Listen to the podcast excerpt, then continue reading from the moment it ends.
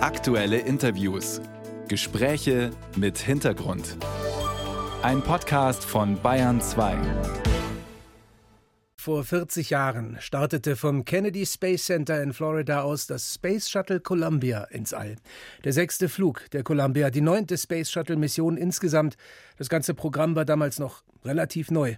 Und an Bord zum ersten Mal ein Astronaut, der nicht aus den USA kam, Ulf Merbold. Bayern 2 zur Person. Ulf Merbold ist der einzige deutsche Raumfahrer, der dreimal im All war. Das erste Mal am 28. November 1983 mit dem US-Shuttle Columbia, wo er als erster Deutscher im Raumfahrtprogramm der Amerikaner mitarbeiten durfte. 1994 besuchte er die russische Raumstation Mir im All. Merbold ist ein Kind der DDR, 1941 im thüringischen Greiz geboren. Noch vor dem Mauerfall ging er in den Westen und studierte in Stuttgart Physik. Mitte der 1970er Jahre wurde er unter mehreren hundert Mitbewerbern ausgewählt, um bei der Europäischen Weltraumorganisation ESA eine Ausbildung zum Astronauten zu beginnen. Bis heute ist Meerbold als Pensionär beratend für die ESA tätig. In einem Interview sagte der heute 82-Jährige vor kurzem, dass eine der wichtigsten Aufgaben der Menschheit im 21. Jahrhundert ein bemannter Marsflug sein sollte. Und jetzt kann ich Ulf Merbold am Bayern 2 Telefon begrüßen. Grüße, Herr Merbold. Ja, schönen guten Morgen. Wenn Sie an diesen Tag vor genau 40 Jahren zurückdenken, was ist das Erste, was Ihnen dann in den Sinn kommt?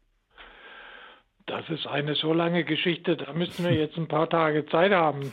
Also das war für mich ganz klar natürlich der Höhepunkt meines Berufslebens bis dahin. Aber es war auf der anderen Seite auch eine unglaubliche Bereicherung, weil ich mit einem Schlag konfrontiert war mit jede Menge wissenschaftlichen Fragestellungen aus der Medizin, aus der Erdbeobachtung, aus der Astronomie.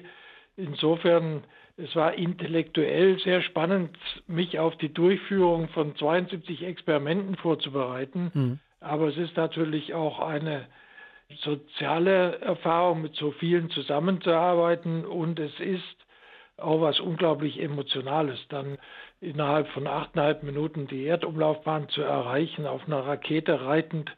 Und das Nachhaltigste, wenn Sie mich eben danach fragen, das ist eigentlich immer noch der Moment, an dem ich zum ersten Mal die Zeit hatte, aus dem Fenster zu schauen und aus der Distanz unsere Erde zu sehen. Das ist ja etwas, was Ihre Kollegen fast unisono alle auch sagen. Dieser Blick auf die kleine, verletzliche blaue Kugel im schwarzen Nichts des Weltalls, das sei etwas, was einen zutiefst berührt.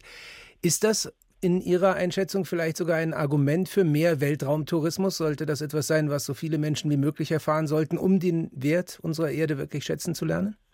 Das würde ich durchaus unterschreiben. Also ich denke, je mehr diese Erfahrung machen durften, dass 90 Minuten ausreichen, den ganzen Erdball zu umrunden und die Gelegenheit hatten, ihre Zerbrechlichkeit auch zu erfahren, wahrzunehmen, umso besser.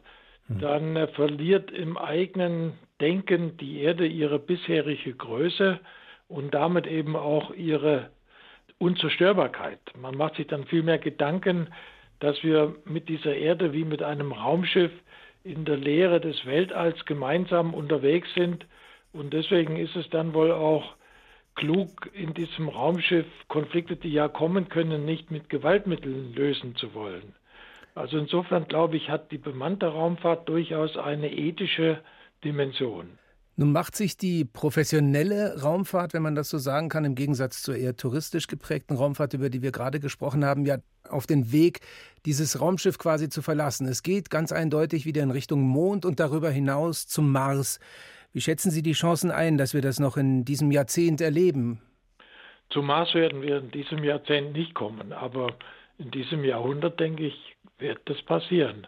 Und es ist dann natürlich die Frage, werden wir dabei sein oder nicht? Überlassen wir diese Herausforderung anderen?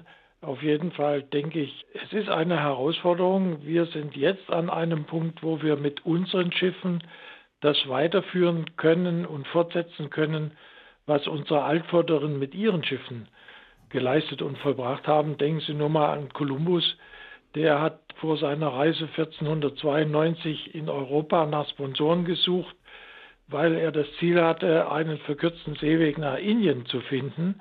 Am Ende ist Amerika entdeckt worden. Hm. Und warum sollten wir jetzt anhalten und sagen, wir wissen schon alles, wir gehen nicht mehr weiter? Naja, man könnte sagen, wir müssen anhalten, weil wir es uns schlichtweg nicht mehr leisten können, angesichts der riesigen Milliardenlöcher, die sich im Haushalt auftun. Wenn ich Sie richtig verstehe, argumentieren Sie, dass Weltraumforschung auch einen Wert an sich hat? Ja, fraglos.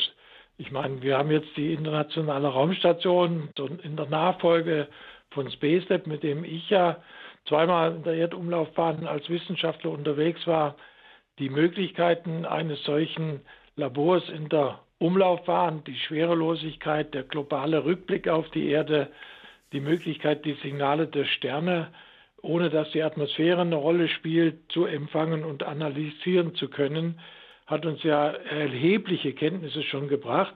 Aber ich möchte noch dazu sagen, auch im Rückblick auf die Geschichte, das heutige Wissen kommt nicht nur aus Hochschulinstituten, Max-Planck-Instituten, sondern vieles, was wir wissen, ich erinnere nochmal an Kolumbus, geht auch auf Menschen zurück, die irgendwo hingegangen sind, wo vorher noch keiner war. Und insofern denke ich, diese Reise zum Mars, die unabdingbar als Zwischenschritt die Rückkehr zum Mond notwendig macht, die wird uns mit Sicherheit neue Einsichten, neue Erkenntnisse bringen. Also ich will noch mal daran erinnern, die Hinweise sind fast durchschlagend, dass es auf dem Mars irgendwann früher mal Wasser gegeben haben muss. Wenn das Wasser auf dem Mars verloren ging, könnte das vielleicht auf der Erde auch mal irgendwann passieren. Solche Fragen sind nicht nur esoterisch, sondern die können überlebenswichtig werden, darauf eine Antwort zu finden. Diese Entdeckerreisen, die Sie angesprochen haben, von Kolumbus an und früher noch bis in die Gegenwart, die sind ja nicht nur finanzielle Risiken, die sind schlichtweg auch gefährlich. Die Raumfähre Columbia, mit der Sie geflogen sind, ist 20 Jahre später beim Wiedereintritt in die Atmosphäre zerbrochen. Alle Menschen an Bord sind ums Leben gekommen. Ist es das Risiko wert?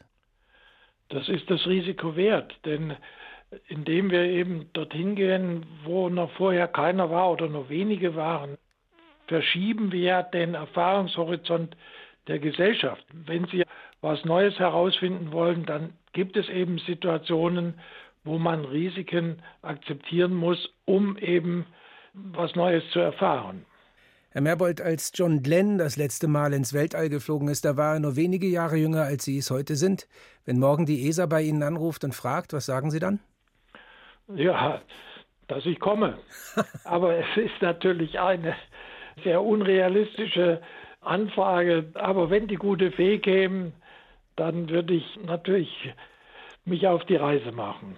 Sagt der deutsche Astronaut Ulf Merbold, der genau heute vor 40 Jahren zum ersten Mal ins All geflogen ist. Herr Merbold, vielen Dank für das Gespräch. Ich freue mich sehr, dass Sie Zeit für uns hatten. Dankeschön. Ihnen auch. Vielen Dank.